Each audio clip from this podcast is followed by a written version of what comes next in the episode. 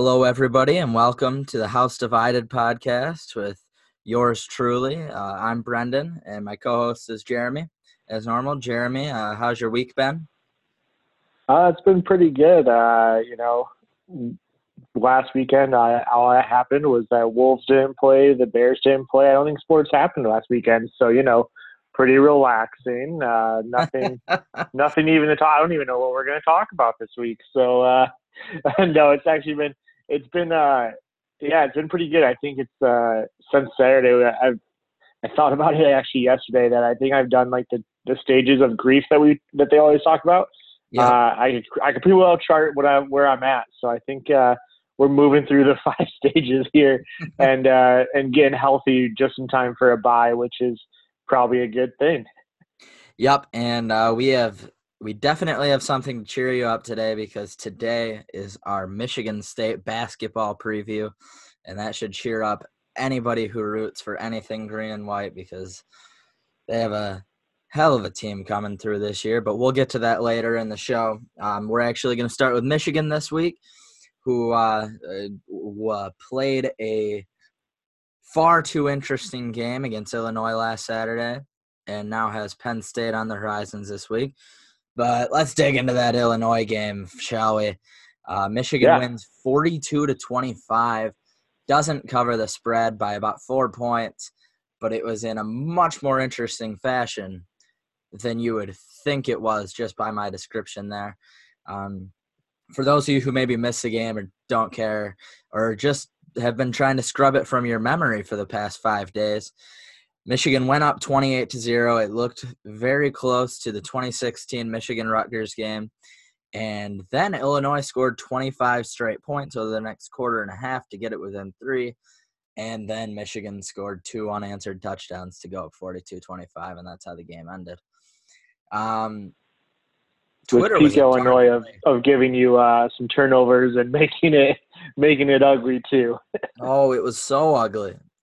Um, so I guess we could start on the offense, who in the first half didn't really have to throw the ball that much because Illinois respected the quarterback run game when they absolutely shouldn't have. So the running backs were getting a lot of yards. Uh, Charbonnet and Haskins both ended up over 100, which is pretty impressive. Um, and, and that's how they got it going. But despite the 42 points scored, obviously one of those coming on a one yard touchdown drive after Carlo Kemp got, an, I think they counted as a fumble recovery, but it was an interception. Um, still not very impressive. Still has a lot of people worried going into this weekend in Happy Valley. Uh, did, did you catch much of this game?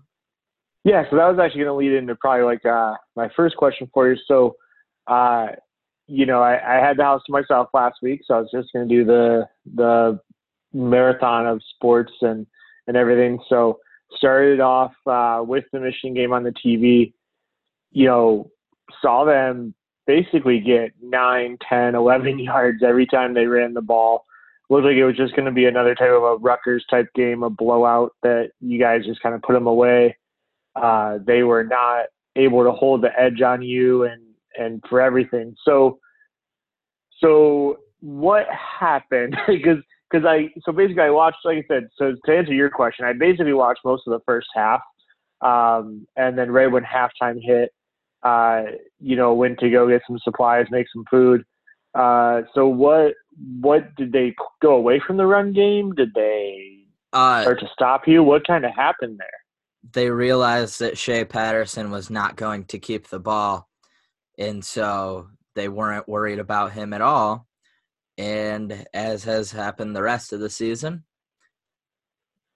the Wolverines couldn't get anything more on the ground after that. Once the teams knew that they don't have to respect Shea Patterson as a runner, they don't even worry about the zone read. The whole the whole purpose of the zone read is to have two different options. Running it from the shotgun you're, there's supposed to be two options to carry the ball, and that's what keeps the defense off balance. So when you run it from the shotgun and there's only one option to keep the ball, they can zone in on him and pretty much continue to nothing. And that's exactly what happened again. Um, so don't ask me why Illinois wasn't, they were respecting the Patterson run in the first half because uh, I have no idea. There's nothing on film all season other than like a couple runs here or there. I think Patterson had one on Saturday as well, where it was a key third and whatever, and he actually kept it and got almost 10 yards. But that really was the beginning of it. And then um, it, it just, then on the other side of the ball, Illinois went tempo, which is also something that Michigan has proven they can't really handle uh, on that side of the ball on defense. And they just, it was kind of a death by a thousand paper cuts type of offense. They weren't hitting huge plays, but lots of crosses, crossing routes over the middle. Not as much to like the point where Michigan fans were crying about it like they have been ever since that Ohio State game last year. But uh, they just went tempo and made some pretty decent plays and uh, also hit like a 54 yard field goal in the middle of this uh, comeback effort, which was pretty crazy to me because Michigan can't find a field goal kicker to hit a 30 yarder. Yeah, I say Quinn had another rough game. So uh, yeah, and that's a week yeah, maybe it's a 34 yarder. I, it is crazy. College kickers are the stupidest thing. Not the people. I'm sure they're very att- intelligent, but like literally every Michigan fan went into this year thinking, "Man, we have two two kickers. Jake Moody was rock solid last year, and you know, Quinn Nordin kind of lost his consistency, but he's still got that leg to hit it from deep. And now we are sitting here on going into week eight, and it just feels like Michigan, unless they're within the 10 yard line, shouldn't be kicking field goals anymore. Yeah, yeah. Now you, you still haven't cured the yips from uh, whatever got Quinn Nordin last year, and now he's not kicking from long, and your short kicks are gone. So yeah, it's going to be fun when we watch MSU and Michigan uh, play a six-three game with nine field goal attempts and three made. That so game is uh, going to be so disgusting. I, I I don't know if you saw the tweet I had, but it was a joke um, that Michigan should wear the maize and that Michigan State should wear the black the the dark green with the neon just to make this matchup as disgusting as possible. That's true. Yeah, I mean, make it as unesthetically pleasing as you can. yeah, I mean the football is gonna be just awful. It'll be in the snow too, because you know that's how these things See, go. I don't know. Snow is pretty. It's gonna be like an ugly sleet. Maybe we'll just repeat the John O'Korn rain, oh, where it looks man. like. Like I like the way that Ace said it on Twitter. I think where he said it. Uh, he attended a football game that took place inside of a dishwasher. I think that's how uh, it felt in there, man. I I was there for that too and that I I have never felt ran like that, and it was just swirling in the stadium. Yeah, it was gross. That dishwasher analogy is fantastic. Yeah, yeah. I uh, I attended a a Muskegon redneck wedding that I didn't want to go to, so yeah, we could just. I'll have to go to Muskegon, I guess, for the wedding, for some random wedding in a strip mall, uh, just to just to give myself the same feeling. And yeah, it's it's gonna be ugly. So so so then I guess we can kind of transition to the defense here. Uh, 25 points in a row for for Illinois. Was it something where they were getting just a lot of short fields? Was it you know they, they actually got, got something going or? They got a couple short fields because Michigan doesn't know how to hold on to the football. Um, like literally, they had three three fumbles. Two of them lost. Um, the culprits this time. True Wilson lost a fumble. True oh, yeah. Wilson, who is like one. he is like old reliable, you would think. Uh, but yeah, he lost one. Charbonnet lost one on a situation where I think it was he was trying to stretch out and get an extra yard, and he got it knocked out. And then Patterson lost one again, where it was just he lost it at the mesh point, and luckily they got that one back. But um, yeah, there was a couple short fields in there, but if I'm being honest, there was 55, 60 yard drives, uh, I believe, uh, from Illinois, whose offense isn't supposed to be anything special, especially missing Brandon Peters. Um, although Mike Robinson, I think it's definitely Robinson. Let me Matt Robinson, my mistake, who actually is the nephew of former Michigan defensive coordinator Greg Robinson, and uh, he actually had a really solid game. Um, I think he went. I appreciate you telling me that because I did not know what all the Greg references. I knew like that they were referencing Greg Robinson all day, but uh-huh. I just couldn't believe that Greg Robinson was employed. So no, now I get the revenge of Gerg. Okay. Nope, yep. it's he is the nephew of Gerg, and um, oh my god, and he plays offense. That's just yeah, sixteen to twenty-five, 192 yards and a touchdown. Um, albeit, yeah, he wasn't bad, albeit a 29.5 QBR on ESPN's metric, but uh, which I don't understand because Shea Patterson was 11 through 11 for 22, and he got an 85.5 QBR. For those who don't know, that's out of 100. Um, I don't understand. The, I'm assuming it's sixty percent rivals ratings. Yeah, yeah, he had three touchdowns, so I don't know if they just heavily um, factor those in. But yeah, back to the defense. Sorry, keep getting sidetracked. Um, no, the defense, honestly, for three quarters, looks really good again. But when Illinois went tempo, I think it caught him off guard at first, and they just didn't know how to recover until they had a I think they got like one stop and it just kind of got their confidence back.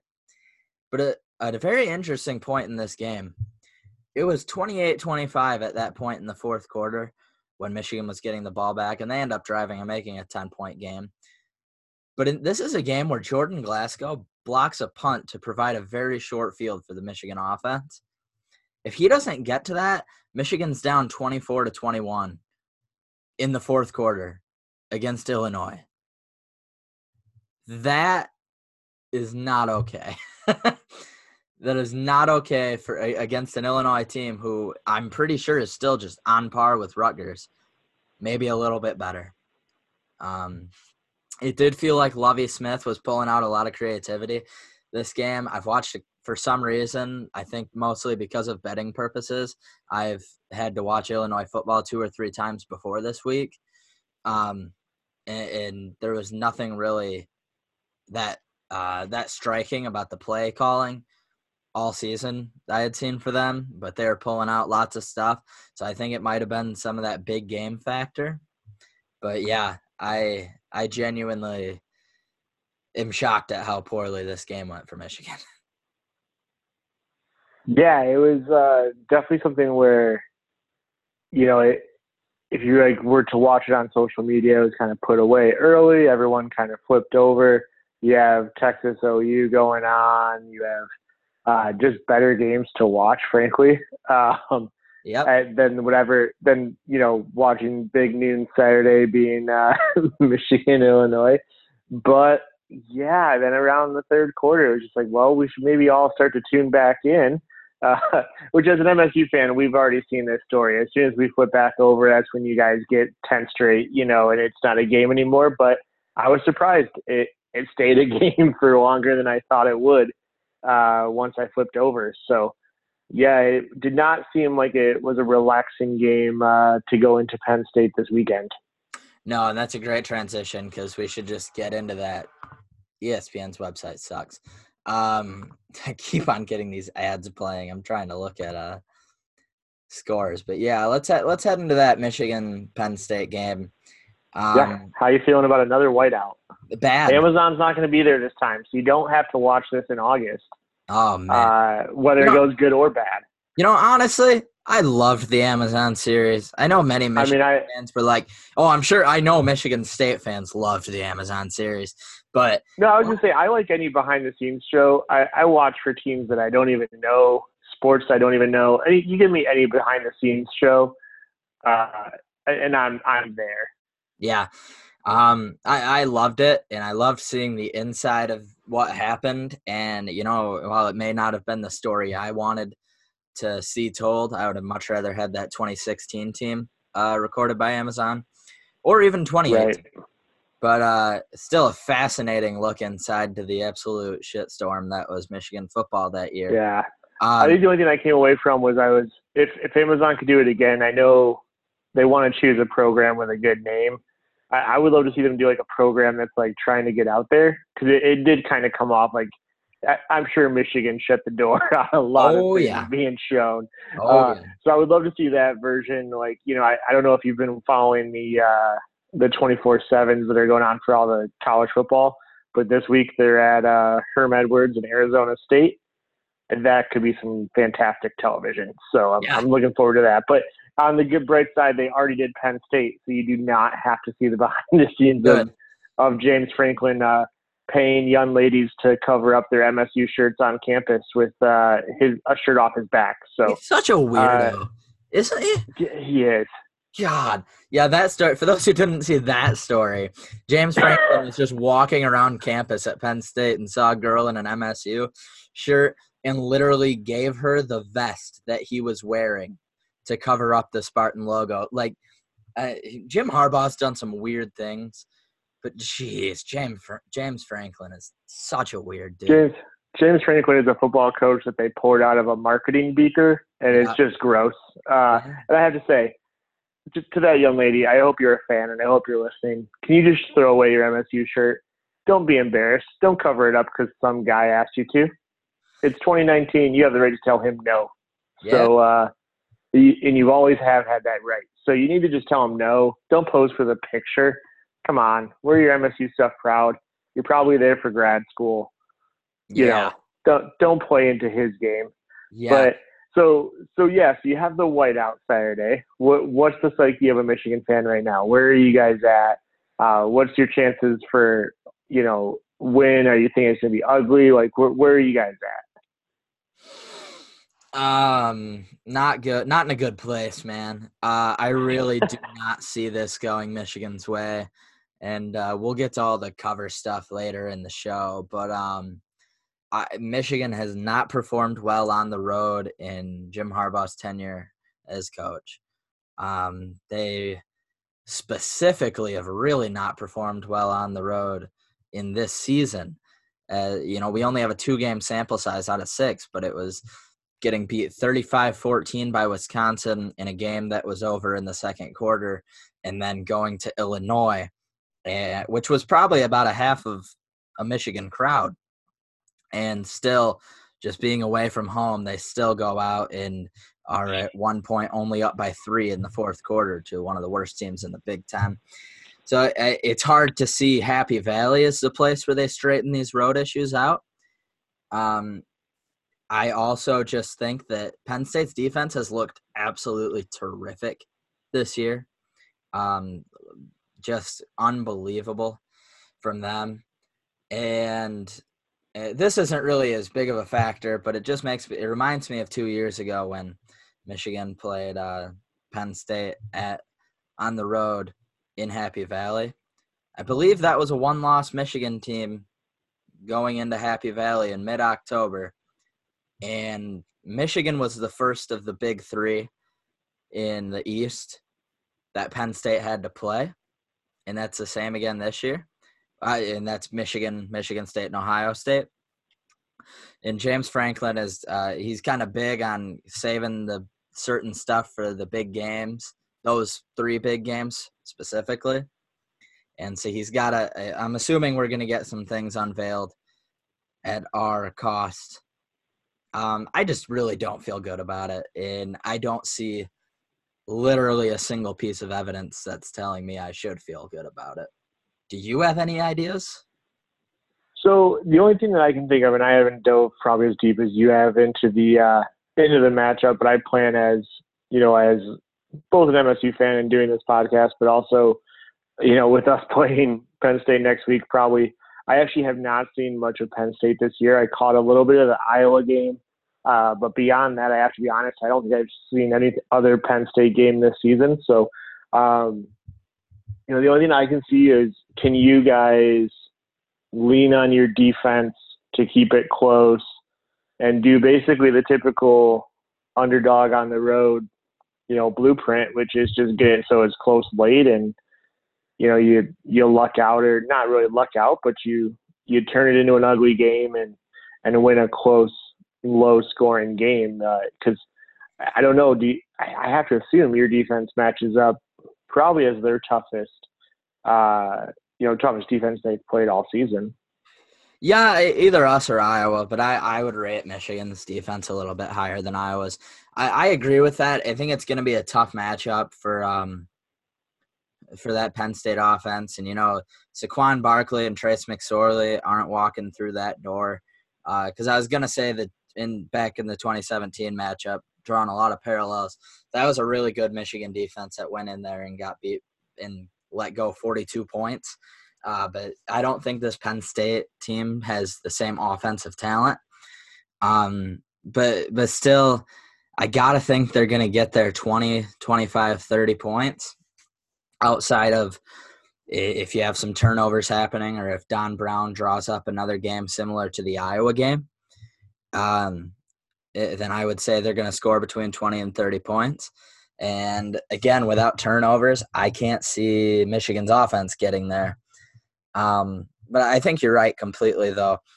Going going into this game, it, it's probably going to be a got to make it a really sloppy game, low scoring. Michigan's not winning a shootout here. Um, try and force some turnovers, just frustrate that offense.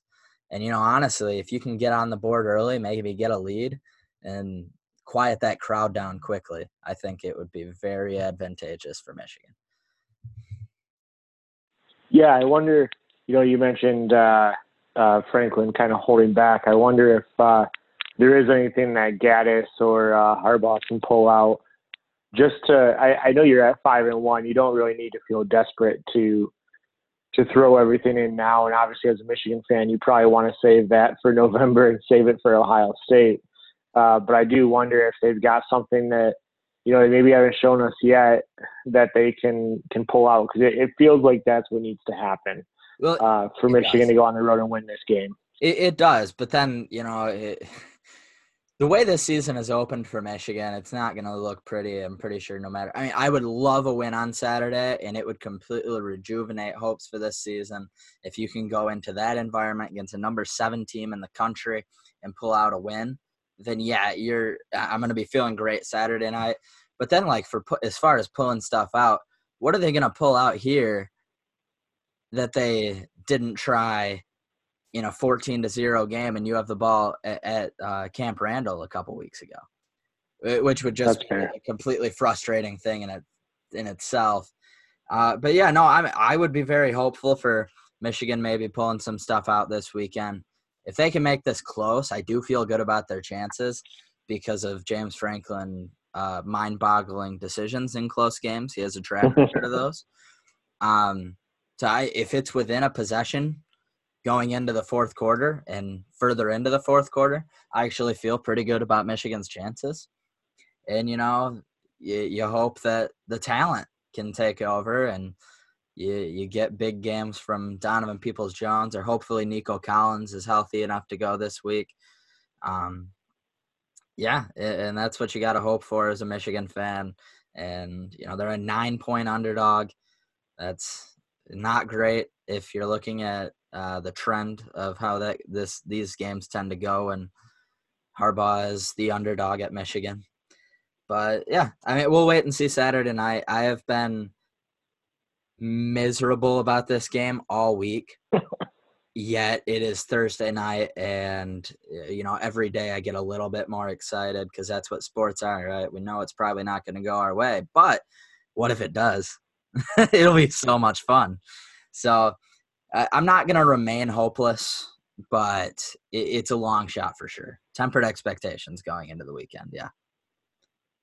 Yeah, so it's so crazy to think of a, a five and one team, but you, if you didn't look at the record and you just looked at kind of took the temperature of the Michigan fan base, you would have no idea that they are five and one right now. You'd have no clue. Uh, they, it, it is not a great place. it, it, it's uh, what's happened.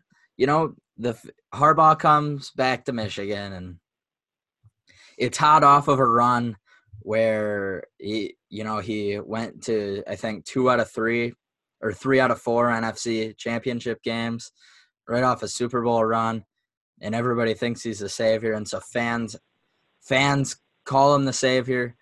Media is kind of saying like, "Hey, this could be the turnaround for Michigan," eh, which just fuels the fans' fire even more and uh, that perfect storm of incredible expectations and now we're in year five and it sucks to think that not making the playoff is the mark that we're after.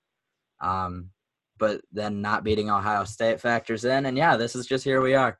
We are halfway through the season in Jim Harbaugh's fifth year, and he's five and one, and we're seeing fire Harbaugh tweets. Yeah. Can we, yeah. Can we talk about your depressing thing now? Because I'm oh, God. kind of over. Can we? Yeah, yeah. We might as well. Uh, we're already in the pit. We might as well keep digging a little bit lower, I guess, huh? Yeah, I guess so. So uh, oh. 38 to 0 again, huh? Yeah. Yeah, that that score line uh when it happens to you against Alabama and you uh you know, you it's in the playoffs so you can kind of talk yourself uh into uh you know, accepting that. Yeah. Um 38 to nothing in Wisconsin doesn't feel the same. Uh. A program that you you know for all for all intents and purposes that's who you kind of base your program off of right and Dantonio has even said as much that he you know he really when he got to MSU was basing his program off of being uh, you know a, a Kirk Ferentz or uh, Alvarez Wisconsin. And so that means that sure you're going to lose your fair share of games to them. You're not going to win every game. But the 38 to nothing showing that wide of a gap um, that was pretty deflating. Uh, and I think, I think, like I said earlier, we, we went through the five stages of grief with, uh, I wouldn't say it was denial as in denial of, I can't believe we just got blown out by Wisconsin, but I think Saturday, my denial was, and I, and I hate this because I hate the sports radio guys that do this. The Q word kept popping up in my head a lot. Um, and I, and I had to honestly wonder were kids quitting on the season. Uh, it, I've seen Dantonio teams get blown out. Uh, I've seen Dantonio teams lose to teams that they are better than because they just weren't ready to play or they just kind of took it a little too easy. Uh, I've never seen a team look that just deflated. Um, so, yeah, then we moved into anger on Monday, and uh, I think you can tell I'm kind of in that like bargaining spot now. yeah, uh, where we're trying to figure out what we're gonna do with the rest of the season. But um, yeah, it was. The, at no point did they show up for that game. Uh, you know, even with the fake punt, you know, Dantonio had to go into the offensive huddle, and it seemed like he was the only one trying. He was trying to fire them up, and that that was doing nothing. And then you get the fake punt, and then you take a bunch of penalties, move backwards, and you end up punting. So it was beginning to end the probably the worst game I've seen since uh, we played Alabama the first time in the Capital One Bowl. So uh, that is about as bad of an effort as I've seen from Dantonio team. Uh, so it's it's going to be interesting to see what shows up against Penn State next week. Oh, it's going to be really interesting. I mean, that we are at the crux of the Big Ten East season here, when you have all three of the uh, the teams chasing Ohio State uh, playing each other within a couple weeks.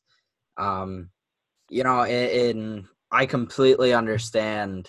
I, I'm not saying I advocate, not even saying kids quitting on a game, but um, going on the road to play Ohio State and then following it up with another road trip to Wisconsin doesn't sound like a fun time. And I think we saw that it's not with a 72 to 10 aggregate score line.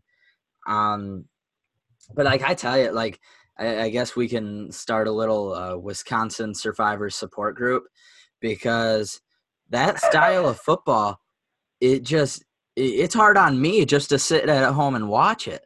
You know, having them run it, and even though they're only getting four or five yards, that four or five yards is consistent every play, and you just can't get off the field.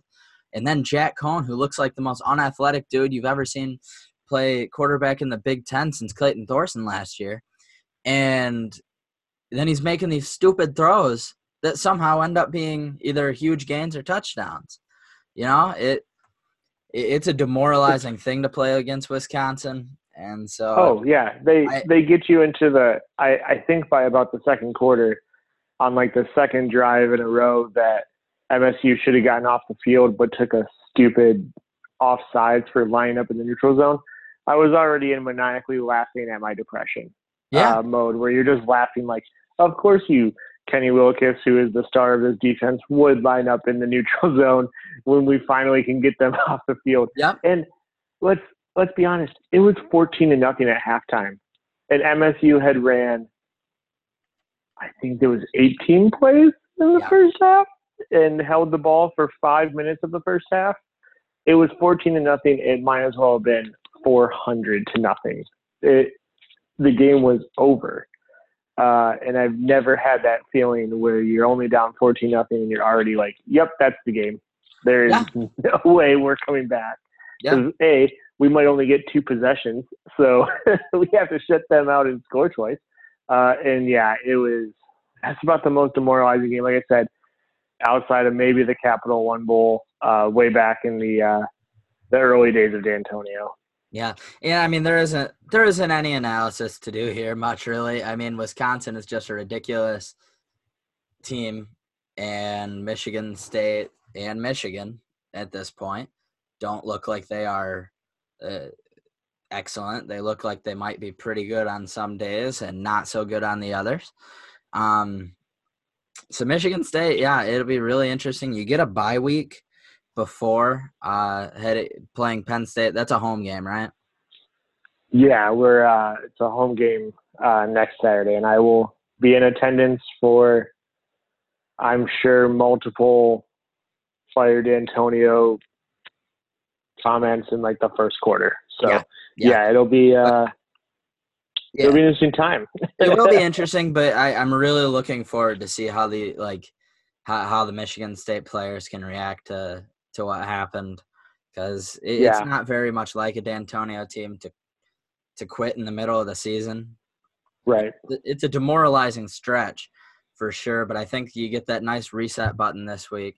Hopefully, come out and. Uh, but it's really interesting when I talked about it being the crux of the Big Ten East schedule minus Ohio State. Um, very much dependent on what Penn State comes out and does this Saturday. Because under James Franklin, also, if Michigan comes out, even if it's a stupid, ugly game and Penn State outgains them 400 to 200 in yardage, but Michigan just gets turnovers and makes their field goals, you know, like the opposite of what's happened all season. But say Michigan gets out with a one point victory. I don't think they're going to respond well having to travel to East Lansing the next week. So it's going to be, it'll be very interesting uh, for sure. Uh, before we get to the closing thoughts on MSU football for this week, I just want to mention that I cannot wait for Wisconsin and Ohio State to play. Uh, it sucks it's in Columbus. I think it'd be a much more interesting game at Camp Randall. But um, let's face it, they're probably going to play twice, uh, meeting in Indy again in early December. Um, that's going to be a fantastic game, isn't it?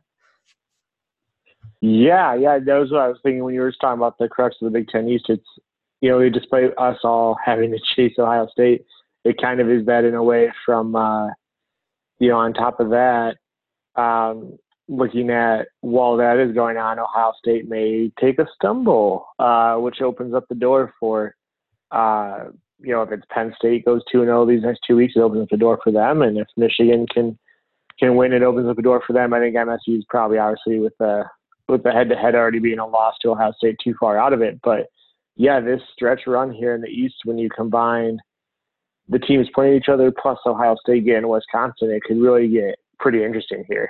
Man, if Wisconsin goes into Columbus next week and takes takes out Ohio State, oh, it'd be great. I'm I'm here for chaos, and the Big Ten has so many weird teams this year. I genuinely think we could get a lot of chaos. So, do you have any final thoughts on MSU uh, before we head into uh, head into some hockey talk? Uh, I you know at this point it's I would like to just get back to enjoying the football without knowing if I have to go through a coaching search. um, you know, it definitely feels like Dantonio's saying all the right things lately that that make me think that uh, you know, we may not have to go through a coaching search. But yeah, it would be nice to see them show up against Penn State and and just get this out of the system and kind of wash that taste out of your mouth. Um, so it's I, I've gone back and forth about a hundred times this week on if I'd rather have a game to go to or this bye week, and I don't think I'm ever going to decide. So yeah, it's uh, hopefully just some good football. I get to watch other teams Saturday, and uh, you know we can at least see a better effort next Saturday to to wipe some of this out. Yeah. We picked a hell of a year to start this show because uh, yeah. I'm pretty sure this is the first year since 2012 that neither Michigan or Michigan State has an elite football team. Like it's always been kind of like, you know, the 2013, 2014, and 2015 was obviously Michigan State, but then it's been kind of alternate. Like even that 2017 Michigan State team, they weren't probably elite, but they won enough games and had enough happy moments where you could still count them. And that this just feels right slog right now. It feels like it's in the middle of July and we're just eh, watching two depressing Major League Baseball teams, which is not what college football should feel like. But man, week to week, this has just been a range of low emotions. Um, and by the way, completely forgot forgot the key stat portion for the Michigan Penn State game. Um, oh yeah, let's hear it. Yeah, um, I think Michigan's got to win the turnover battle by three. So you can laugh at me for that, but uh, no, I think I see it though. Like, I mean, if you want to pull an upset, that's the type of thing you need. Yep. And uh, yeah, and that's that's about where we're at going into this game. You know, going into the year, I would hope that I wouldn't have to count on turnovers to beat Penn State in this game, but here we are. Um, and so before, like, let's do the let's do the against the spread game before we get into hockey, just for cohesiveness. Um, yeah, absolutely. Wrap up all the football. Um, I'm three and zero. Oh. Are you tanking?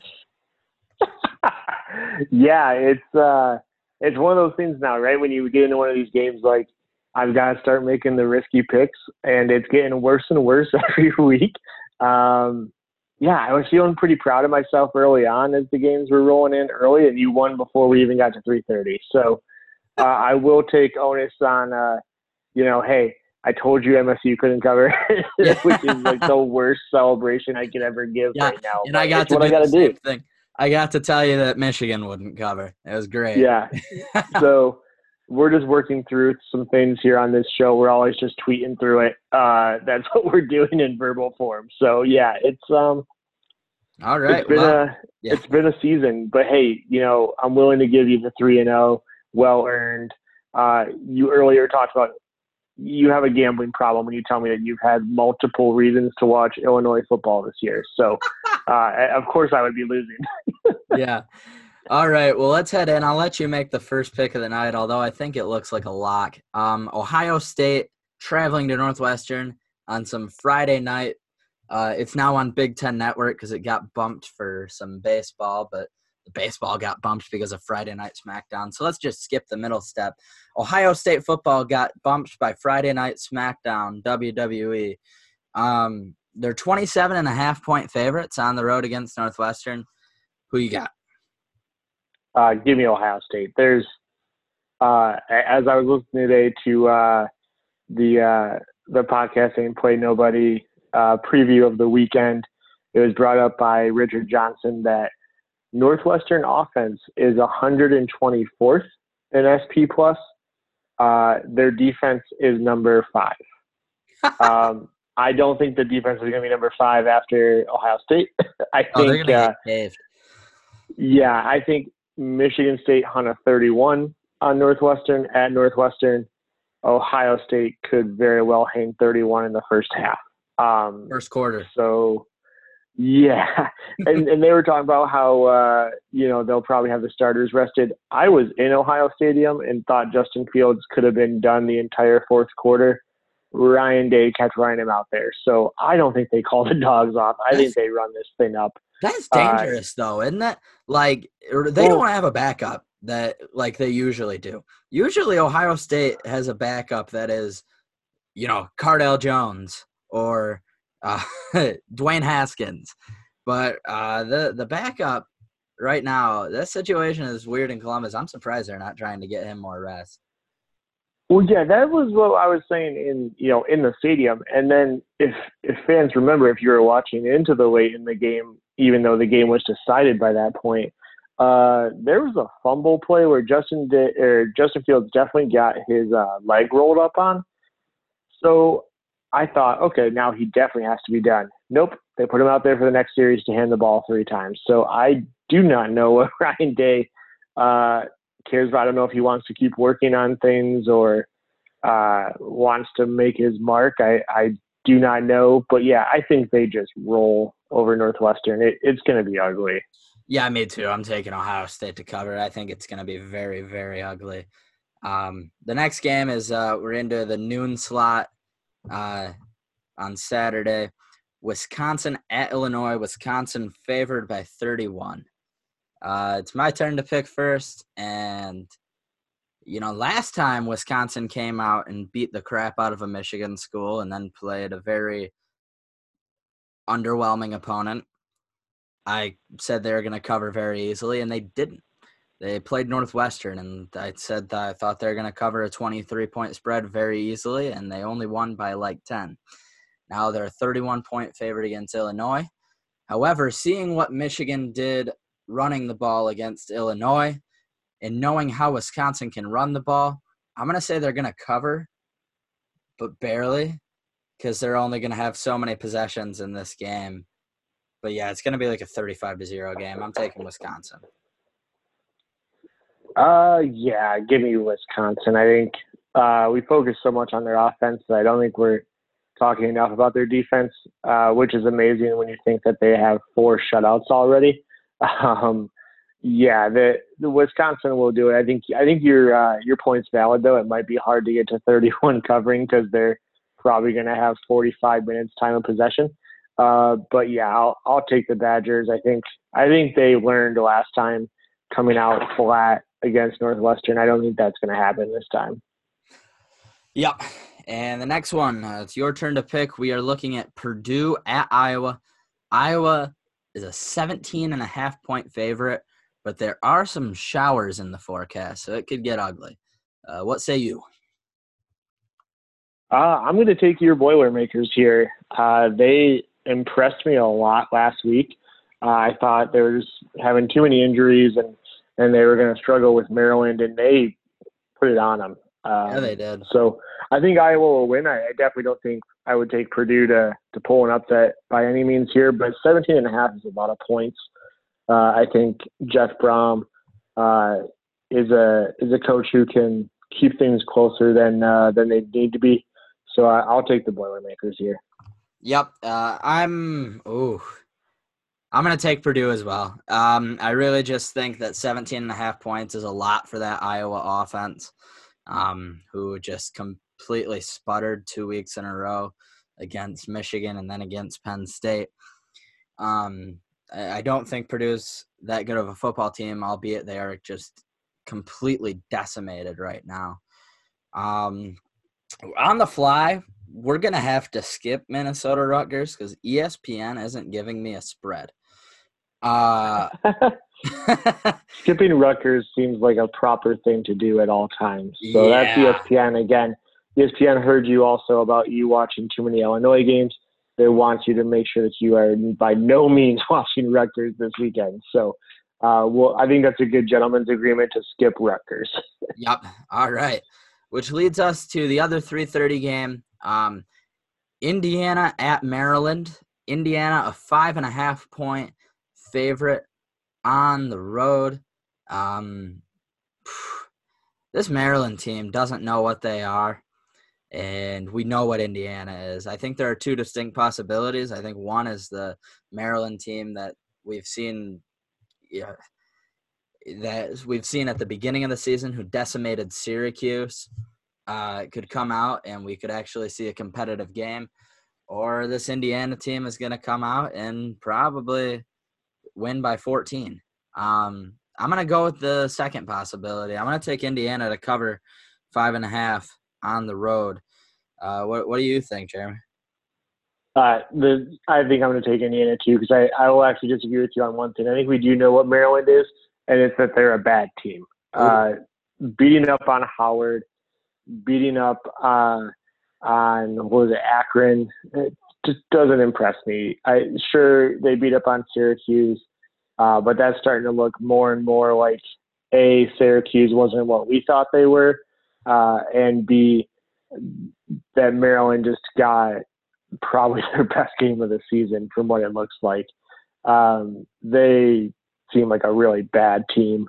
Uh, so yeah, I'll take Indiana uh, to cover pretty comfortably too. I, I don't think Maryland is uh, is ready for Michael Penix and that experience.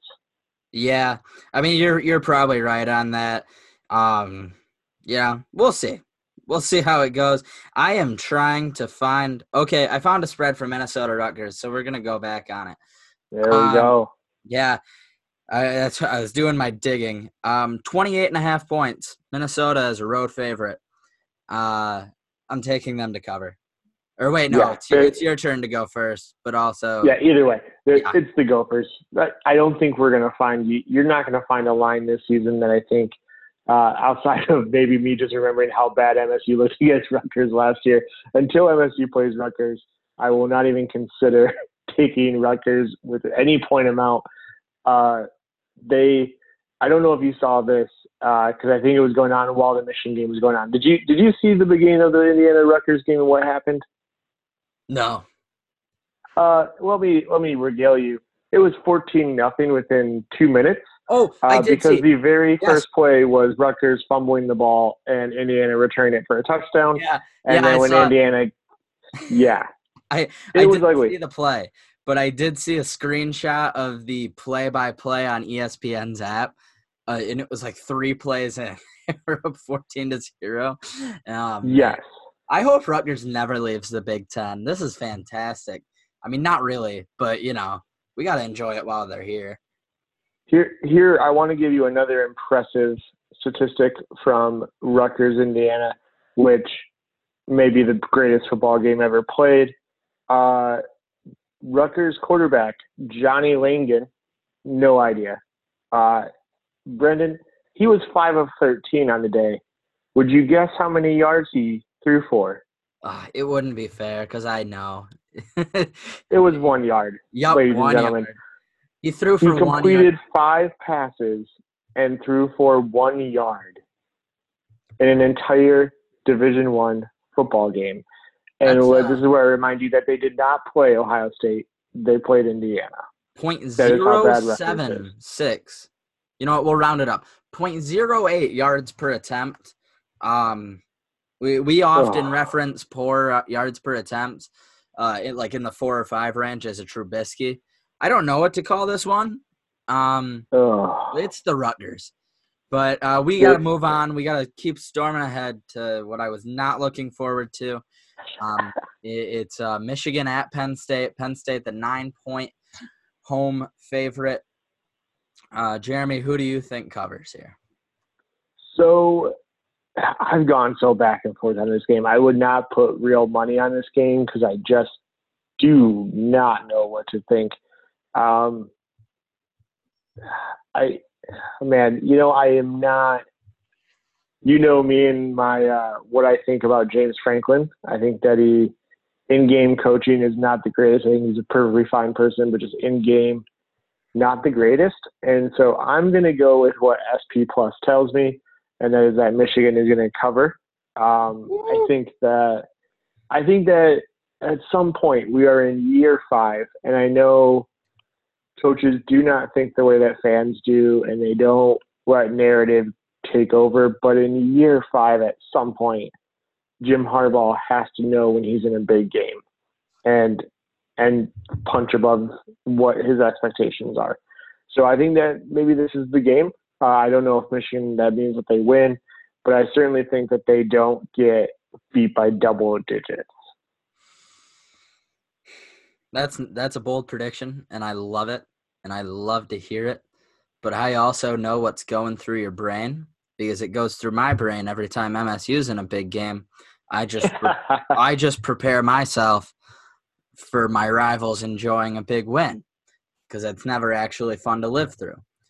Um, that being said, yeah, I'm gonna go with Penn State to cover here. And you know, if you listen to the first half of this episode, you can't be shocked because I don't exactly sound super enthusiastic.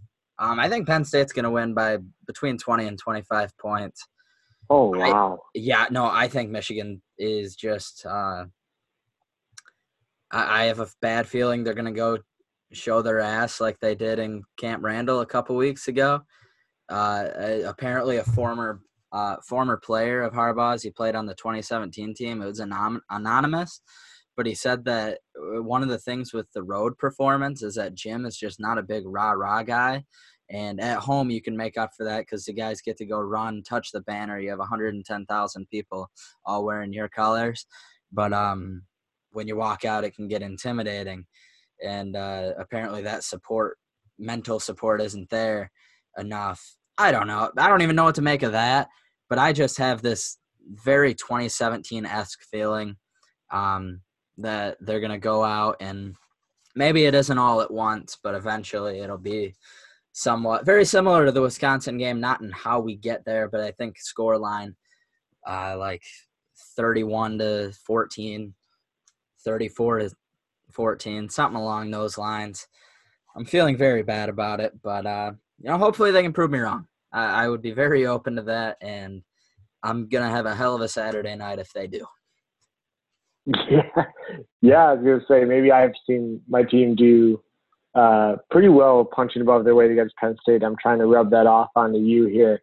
That'd be great. Uh, but yeah, that's uh, 20 to 25. I, I, I sure hope it doesn't happen just for, uh, you know, wanting MSU and Michigan to both show some competence before we play each other in November. Yeah. I would like to not completely have it be like what I imagine Mississippi State and Mississippi fans feel like every year watching the Egg Bowl. Uh, I would like it to not be that. So uh, I think you guys will show some competence. Uh, maybe lose in a more frustrating fashion that you you had the chances to win and just didn't take them. Uh, more so than getting just you know your brains beat in because I, I I think you guys are going to show up. I think at some point it's got to set in that yeah, you, you take know, these games serious. That's that's but the hope.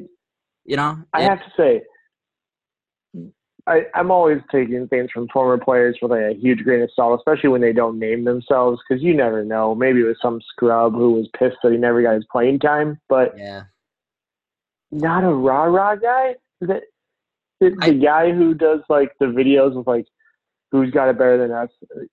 That seems really hard to believe, man. I know, but then I think back to the Amazon thing. Think about other than the punching the pads of your quarterback and the the who's got it better than us every week can you think of anything from that Amazon that stuck out to you as uh, a good speech, like that gets you amped? The only one I can think of is the Don Brown one against Florida uh, at halftime. Um, yeah, I but but I don't know, and we should we have been spent a lot of time on football, uh, so we should probably That's move true. on to hockey. um, and we'll be back with everything, big recap of whatever happened Saturday night uh, next week. But moving on to hockey, um, I guess I'll start with last weekend uh, where Michigan played Clarkson, who is a top 10 team in the well, they were 11 in the preseason, but they're a top 10 ish team and who really impressed me, if I'm being honest. Uh, Michigan walked out of there with a 1 1 tie on Friday night and a, I think it was a 3 1 loss on Saturday night. Um, maybe 4 1 if they got a garbage time goal. I can't really remember as not in Pone at the end. That was going to be a joke. Not, not in Pone about hockey. but, um, eh, you know, not a great result for Michigan opening up at home with a tie and a loss. You hope for more, but certainly not a bad result. Um, especially with how Clarkson plays with just that absolute shutdown mentality once they get a lead. Um, but yeah, I, I, mean, you. I'm sure you didn't see any of these games. I didn't see the Friday night game because Big Ten Network Plus is absolute garbage. But Saturday night's game, I had a couple thoughts on it. So, Griffin Luce, senior defenseman, suspended for this Friday's game against um, Lake Superior State because of a hit he made with less than five minutes left in a two-goal game. They were down 3 1. And he hit a guy in the head against the boards, got a five minute major, earned himself a suspension. you gotta get more out of a senior defenseman. Uh, he was also responsible for the goal that uh, made it two to zero uh, off of just not knowing what he was doing in his own zone. Um, yeah, it sounds like some Luke Martin type behavior, not a Griffin Luce behavior. And I say that as someone who has seen Martin just lose a head gasket like sitting five feet from him. Uh, so yeah, that's uh, that's kind of out of the ordinary. I would feel like for Griffin. Yeah, I don't think it was like a an, an anger hit. Like uh, I think okay. I think you might be. Are, are you talking about Cutler Martin? Because he was the guy who. Uh, there was two Martins. There's Luke, and I don't know if I have the first name right. Oh man. But I know the dude, to, dude, who straight up punched the Ohio State player in the face while he was down a couple years ago, and um. No, it was. I think it was Luke. I am assuming he's still on the roster. It was actually yeah, Luke uh, Martin from, is still on the roster. Cutler was the dude who uh, he he's been off the roster for a couple years. But no, that no, that guy weird. always stuck in my mind because I still have the video on my phone. It was when I first got into college hockey. I was watching it, and there was a scrum at the end of the Michigan Ohio State game, and he has this dude on his back, and he has gloves on, but he just rocks him right in the face. Earned himself a suspension for that. But yeah, Griffin Luce, uh, the he's just a bit slow for me in the defensive zone and that that's what honestly that's completely what happened on the second Clarkson goal was he just didn't have the speed to keep up with the forward. Um, but it, like I said, it was a pretty even game Saturday. Um, just a huge swing in that game though was Michigan had a power play down two one and had the Clarkson goalie. It was a combination of him just standing on his head and um, Johnny Beecher just missed a wide open net again uh, I think it happened to him twice this weekend, uh, where it should have been two to two, and then a couple minutes later they just on a counter attack because that's all they're trying for at this point in the game. Uh, beat Strauss Mann over right over his shoulder. Um, but yeah, it was a very critical swing in a game like hockey that can happen. And you know, it's not the end of the world with a non-conference series. Uh, it you hope for a little bit more out of out of a home series. But Clarkson's a really good team. It's by no means alarming how Michigan played. Uh, if anything, there was a couple promising things going into this weekend. Yeah, I think the only thing that was concerning is, you know, uh, offensive struggles were a concern last year. Seems like they could be a concern this year after one weekend. But like you said, uh, Clarkson is they are prototypical ECAC. They play very defensive. Uh, so I think it's early to get uh, you know too much worked up about that. Yeah. Um, you know, see how they play this weekend with uh, a different matchup instead of uh, you know playing a, a team that basically wants to take all the air out of the building and play a very slow style. So. Yep, and it should be a very different matchup against uh, Lake Superior State this weekend. Um, Lake Superior State is actually seventh in pairwise right now. I don't know if I'm being completely honest. I don't know how much that means so early in the year. Um, it, it means basically nothing okay, so early in the nothing. year. Um, yeah. But their their track record this year, they've actually played two series instead of just the exhibition and then one series last weekend. So they they swept yeah. Merrimack, which I mean, good, but it doesn't mean much. I don't think in the grand scheme of things. Yeah, I'd say Merrimack gave up 11 goals to Wisconsin on Saturday. So oh, Lake State basically did what you what you should do. You yeah. should sweep Merrimack. Yep, so they, they sweep Merrimack. They hosted Denver last weekend, who should be a very good mm-hmm. team, I believe. Um, yep. They did get swept. The first night was a 3 1 loss. The second night was a 4 to 3, so a bit closer of a loss. Um, but Denver is us- usually a very, very good team. Um, so going into this series again, I, am really hoping for a sweep for Michigan, um, especially at home. They're going to be missing Griffin Luce and most likely Cam York Friday night. Cam York also was missing from the Saturday night game. Um, people think he might play this weekend, but he just trained with the practiced with the team for the first time today uh, since he got injured. So I can't see him suiting up tomorrow night. So that'll be uh, interesting with Cam York and Griffin Luce out Friday night. Uh, but at worst, I'm really hoping for a win and a tie this weekend for out of Michigan. But um, it'd be even more important to see the depth scoring actually come out of the woodwork to tomorrow night. Yeah, I think Lake State plays a pretty open style. Uh, they're, you know, they've got some talent on offense. They they can score too, but uh, if if Michigan's coming out of this weekend with you know anything less than four goals on the weekend, that's going to be very disappointing. Uh, so yeah, I would I would hope, uh, regardless of result, uh, you really want to see them fill the net this weekend. Uh, that's going to be key for them. Yep, and uh, yeah, I mean, I mean, Strauss Straussman played very solid couple games. Um, I was surprised he got both games last weekend, um, but I think that's a good sign for Michigan fans that they're already giving him the whole series against a top 15 team, and he played well. So uh, that's a good sign going forward, and we can get into Michigan State's uh, hockey.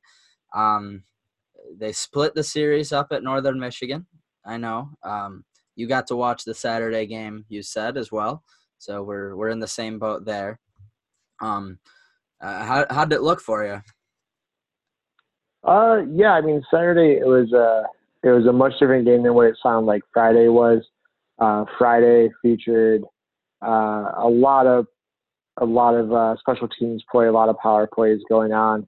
Um, you know, whereas Saturday was a little bit less than that, and and uh, it was just a two nothing game compared to a five to three game Friday night uh, with an empty net goal on that one on Friday. So um, yeah, it, you know, Saturday was definitely probably not the game that, uh, as a Michigan State fan, was the more watchable of the two. Um, you know, Northern Michigan really just shut them down. Uh, they were starting a freshman goaltender on Saturday night, uh, so they definitely uh, were locking it down uh, much more than they were on Friday night. Uh, MSU came out of the series pretty low on shots attempt, but that was mainly all due to Friday to Saturday night rather, because uh, they were actually pretty good on shot attempts on Friday night. So, um, yeah, I think the the downside was just like Michigan uh, you found a lot of depth scoring actually on Friday night, the KHL line or uh, the KL line with a new freshman had zero points. Um, they didn't score the goals Friday night. It was actually two defensemen and your captain Tommy Apap getting two goals uh, before Brody Stevens had an empty net goal. So you had the depth scoring, so that's a great start from that perspective. Um, but then you come back the next night and you get shut out uh, and and really not just only shut out, but you know very low shots on net. Um, it was not a great effort Saturday night. Uh, it was pretty lethargic. So they they are off this weekend. Uh, chance to just kind of keep the legs going though by playing the uh, U.S. Under 18 team uh, before they hit the road uh, to go visit Colorado College uh, the following weekend. So uh, which will be the second Big Ten team to come out there as Minnesota started their season out there as well. So, um, y'all, I will possibly, uh, depending on if Big Ten Plus works for me, be able to see them tomorrow night. uh, but yeah, it's a little bit of a weird situation where you get the season started and now we take a weekend off. Yeah, yeah, that is definitely an odd situation, but um, definitely just fun to have it back. Uh, I'm sure it was a sure. fun fun weekend up at Northern Michigan, and uh, Yost definitely seemed like it was in a good environment. Um, I'm gonna be there tomorrow night, so at, at Yost. So I'm really excited to. Uh, I'm a little bit bummed I'm not getting to see Cam York, but eh, you know, still lots of fun stuff to watch with this team. And uh, with that, we'll move into the Michigan State basketball season preview for 2019-2020. Um, uh, should we just go by position and then talk expectations? Do you think? Yeah, yeah, I think that's uh, that'd be a good way to go through it. All right. So at point guard, uh, a guy named Cassius Winston, I think, is coming back. Uh, I, I don't know if anybody has heard of him, but apparently has pretty high potential for a decent senior year. Yeah, I think uh, when you come back as kind of the consensus leader for Player of the Year, um, you might be expected to do some things. Uh, yeah, I really wish you know, he did come back.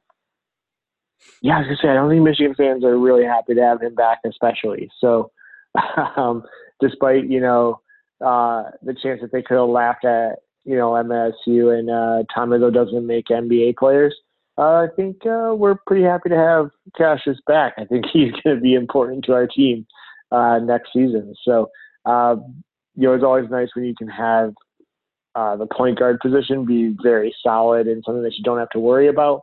And I think that's a luxury that MSU goes into this year very much having. Uh, they don't really need to be concerned about, you know, the play at that position.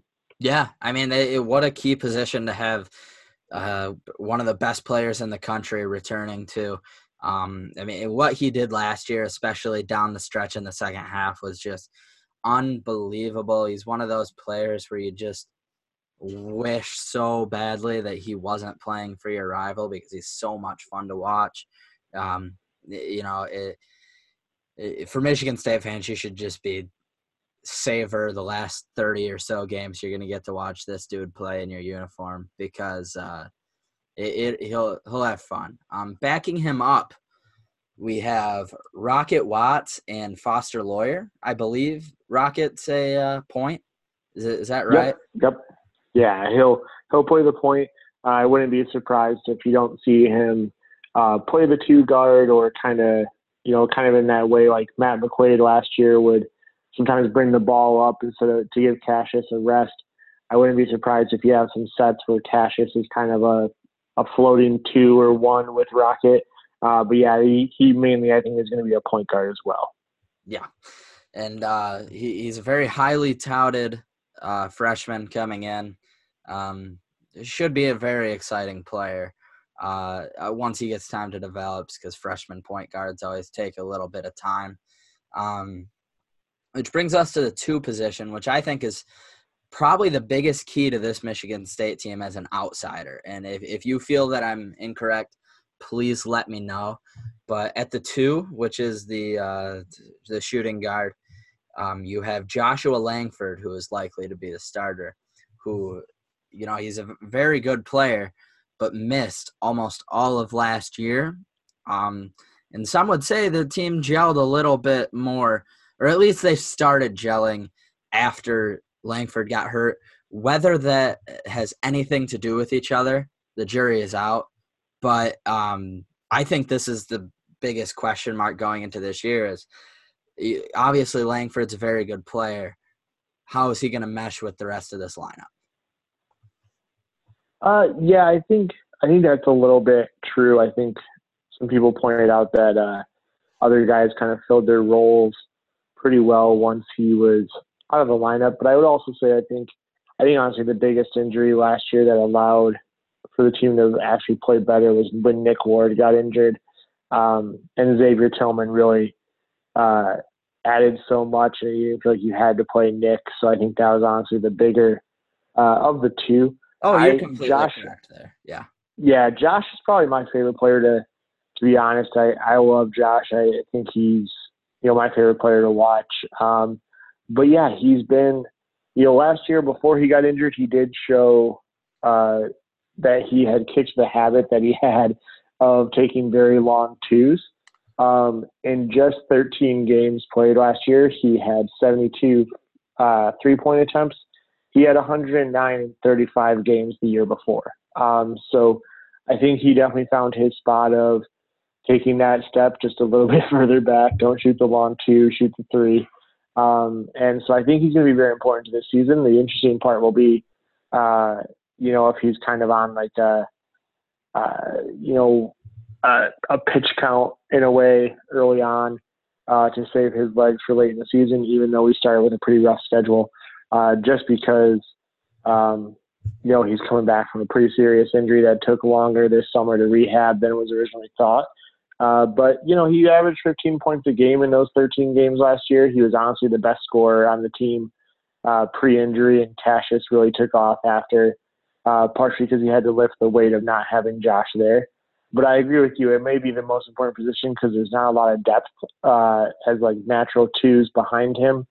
Uh, if he were to go down, you would maybe have to put Kyle Ahrens at the two, probably, or move someone like Rocket Watts or Cassius over the two, uh, so which would be far from ideal. So Josh yeah. staying healthy is probably uh, maybe the most important, you know, uh, position on the floor.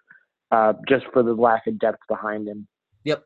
Um, yeah, completely agree. Uh, and that's where we move into the three spot.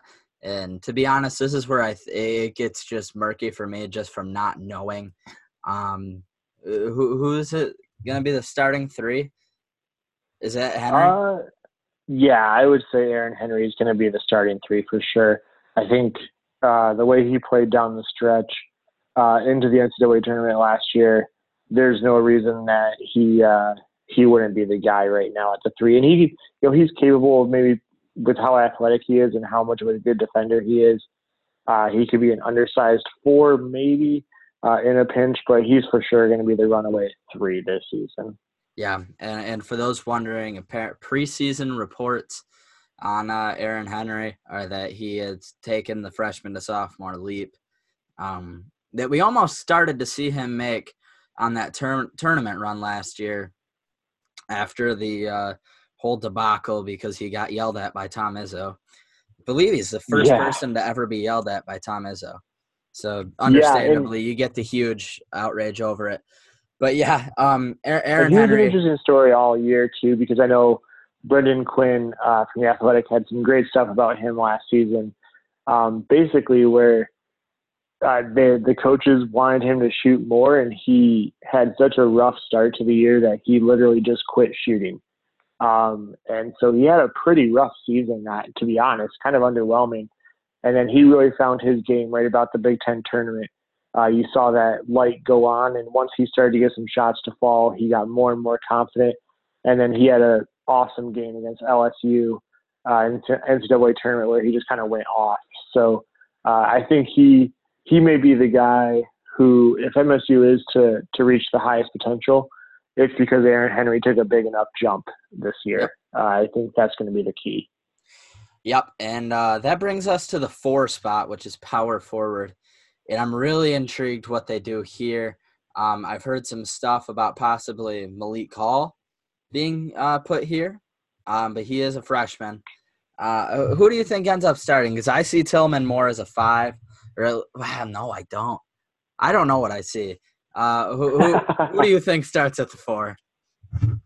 That's the thing. I think that you know the four and five could really meld together. I, I actually think your initial guess is probably right. I think Tillman will mainly be a five um, throughout the season. So the four, despite what we said earlier about the depth and and the importance of Langford, I think the four is probably the biggest question mark. Uh, and that's not because of, uh, and, that, and the main reason being is you just don't have someone that jumps out to you like uh, like Josh Langford does at his position. You know, behind Langford it does get pretty murky, uh, but at the four it's going to be probably the most wide open competition. Uh, Malik Hall could get in there, um, but you also have Thomas Kithier, who in limited minutes showed some really good things last year. Uh, you have Marcus Bingham, who put on a lot of weight this summer, which is really key for him. He uh, was he was very skinny last year. Um, you know, I think he just gotten bullied inside, and and he's someone that has the potential to really be a first round NBA talent if he can just put it all together. So yeah, uh, I think my guy is I think Bingham becomes the guy by the end of the year. Um, but at the beginning of the year, you may see uh, some weird lineups with maybe Kyle Ahrens at the three and and you know using uh, Henry at the four maybe or uh, you know Kithier maybe earning the four at the beginning of the season, but losing it to Bingham as the season goes on. Um, yeah, it'll be. I think that's the spot that's going to have the most rotation early yeah. in the season, as as Izzo just kind of plugs and plays and and sees what combinations work uh, and what he's looking for situationally. Um, but I, I think if again, kind of like we talked about with Aaron Henry, if this team reaches the very high potential uh, that is in front of them, I think it will probably be Marcus Bingham at the four because um, he just has the highest ceiling at that mm-hmm. position. Yeah, yeah, uh, and that may all make sense to me, and that brings us to the five, which is, you know, I, I was raving about Cassius Winston earlier, but Xavier Tillman might be the best player on this team. Um, he just once he was uh, Izzo was forced to play him when you mentioned like when Nick Ward got hurt. you could just see it immediately that something clicked in Xavier Tillman's head or body or whatever. But he was an absolute monster defensively and still was n- not too shabby on the offensive end. He's like one of my biggest players to watch in the entire country this year. Uh, it'll be really interesting to see what happens when he knows the starter role is his. And um, yeah, I, I'm really intrigued to see. Uh, I'm assuming your thoughts are similar. Yeah, Tillman is my favorite story on the team. Um, you know, uh, as for an MSU fan, he's probably by far and away the the favorite player. Uh, and that's more to do with, you know, it's not just to do with his on the court, but his off the court story as well. But uh, yeah, he, you know, the the difference that he made on both ends was so clear. Uh, he runs the floor as a five, which really allows MSU to get out and do their transition offense that they want to do um, because you force the defense back, which allowed Cassius to do a lot of pull up threes or find Matt McQuaid or find Kenny Goins uh, as you were doing the transition offense. So that was very crucial for them. Uh, and then on defense, the that's where he really showed the difference between him and Nick Ward was he could come out to the three and guard, you know, the more athletic fives. You know, thinking back to like the Michigan game, uh, Xavier Tillman was on defense. Why MSU was in some of those games. Um, so yeah, he's he's going to be exciting. You know, there's a lot of talk of him having the chance to play himself into being an early entrant in the NBA draft, and I think that's very warranted. Yep, and I completely agree.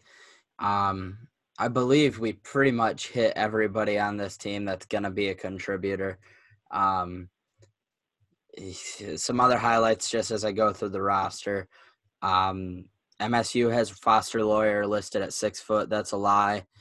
Um, one hundred percent lie. And they have Steven Izzo, Izzo, who is uh, Tom's son, listed at five eight. Does that mean he's actually five four? But uh, uh he's yeah. Okay, he's I'll get away six, from the memes. He's he's five six and pumps. Uh, yeah. yeah. Um, Brock Washington, I think he's a redshirt sophomore. Is he somebody who we could see this year? Uh, not really. He's mainly been a walk on. Um, he's a pretty talented kid, but uh, he he did play some in like mop up duty uh, last year.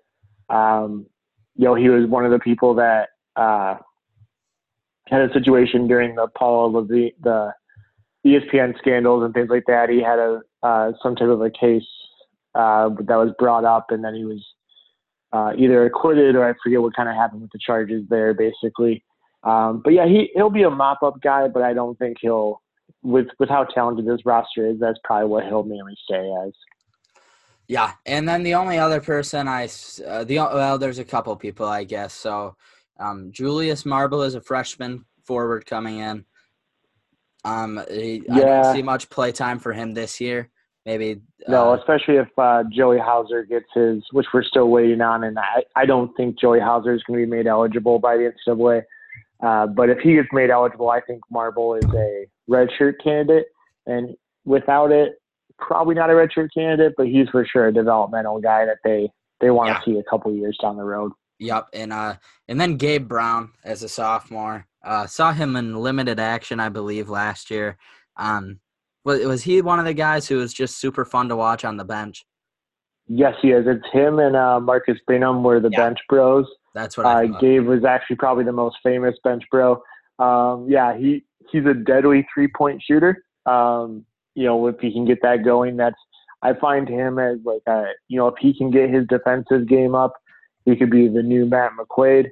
Uh, you know, someone that's just deadly from three and uh, but even a little bit big, bigger and a little bit more athletic. So uh, if he can get the defense the defense up to like a McQuaid level, um, by his junior or senior year. That could be kind of his role. I think this year, the talent in front of him is still going to keep his minutes probably a little bit limited, uh, but he could kind of spell like Aaron Henry or uh, come in for a game where you need to get some quick threes to to get back into a game. Yeah, yeah, and I. Uh... I'm in agreement with you there. Um, the last thing I want to talk about before we get into expectations, and I guess this kind of works as uh, a transition into the expectations for this team, um, is Joey Hauser because his waiver or not waiver, um, they, you know, he, he transferred this year from Marquette to Michigan State. And um, he's trying to get instant eligibility rather than having to sit out a year. Uh, we it's really up in the air right now. But Joey Hauser is a player. He's 6'9", 220 pounds. Um, it has a lot of talent.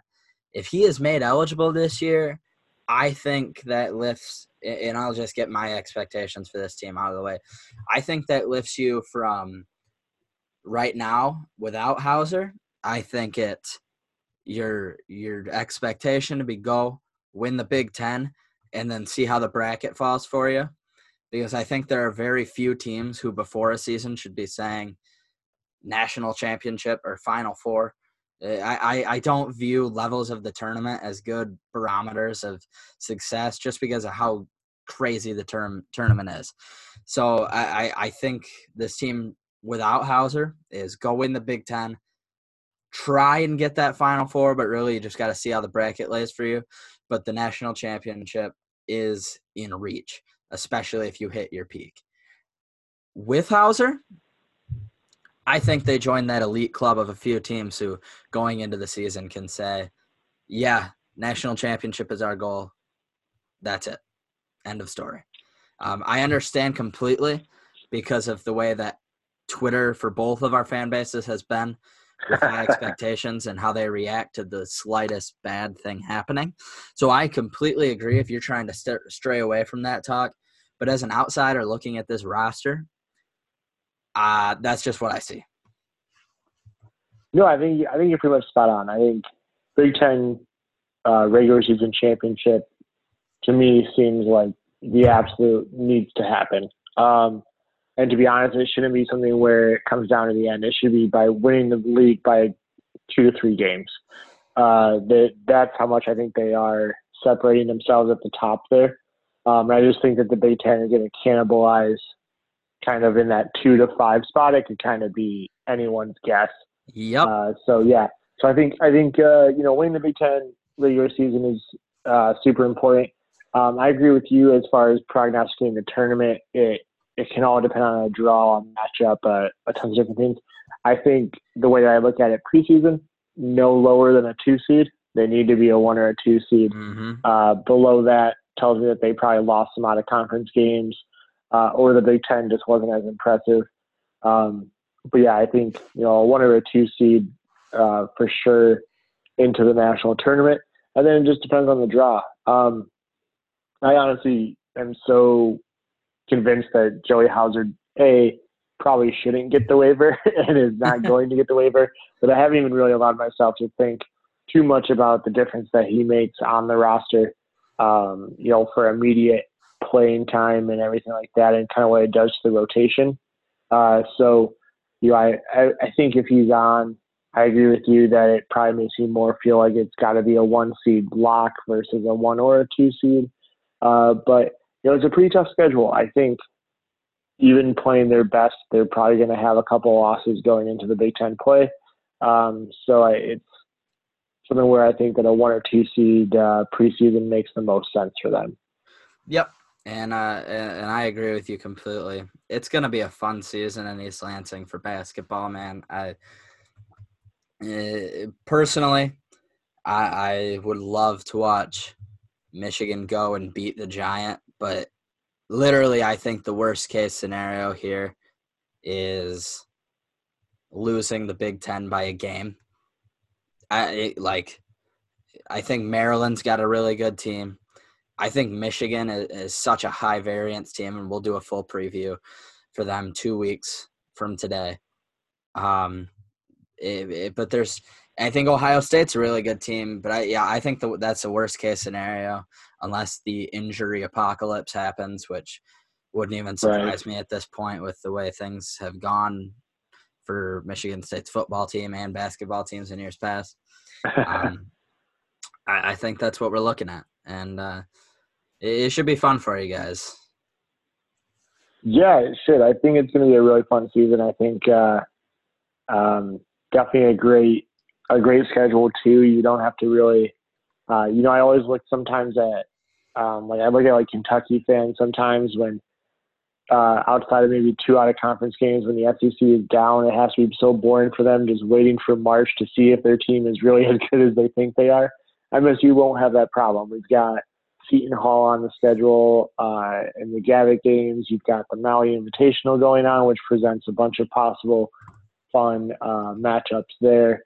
And then you have the you know the big matchup with Duke in December uh, in the ACC Big Ten Challenge. So yeah, my uh, word, tons, yeah, tons of good matchups that could come down the pike uh, uh, for MSU pretty early in the season. So um, going to be a really fun season. I think uh, basketball is going to be one where we're going to go up and down for a few months, probably, where you just swing. If we lose to Duke, it's going to feel so awful, and then uh, come March when you start to hit that roll, it's just a it, probably the basketball for me is probably the sport that I have the most fun with, just because I'm so uneducated on a lot of things. it allows mm-hmm. me to get the most excited. You know, when I watch a hockey game, we can win six one, and I can point out that we probably should have lost. So I, I find myself deflating my enjoyment, uh, and kind of the same with football too. So basketball for me is the most, uh, the sport that I allow myself to be the most crazy fan in as far as, uh, just being the most optimistic and the most, I'm not going to ground myself. so, yeah. Uh, yeah, it should be a fun year, uh, for basketball here in, uh, in, in East Lansing. Yep. Absolutely. And uh, with that, it's been a long one, we know, uh, but we had a lot to cover yeah. this week. And um, I hope uh, I hope no one like sets their run to our podcast because if you do, I apologize. You took a little extra run.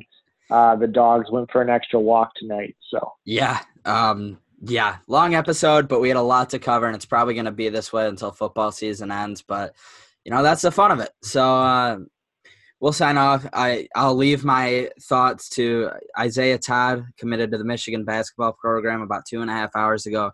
I'll leave my thoughts on that to next week. Um, but yeah, hope everybody has a great weekend. I really, really hope my Michigan Penn State prediction is wrong. And uh, Jeremy, enjoy the bye week. Yeah, buddy. I uh, I cannot hate my football team Saturday. Uh, you know, I'm going to knock every piece of wood that that means that there's not a massive stain of MIPs in East or something crazy to happen. Uh, let's uh, let's get through the bye week and uh, yeah, show us something how we can beat Penn State next week. So beat them up on Saturday. Do whatever you need to do. Yep, do whatever you need to do. All right, folks. Thanks for listening.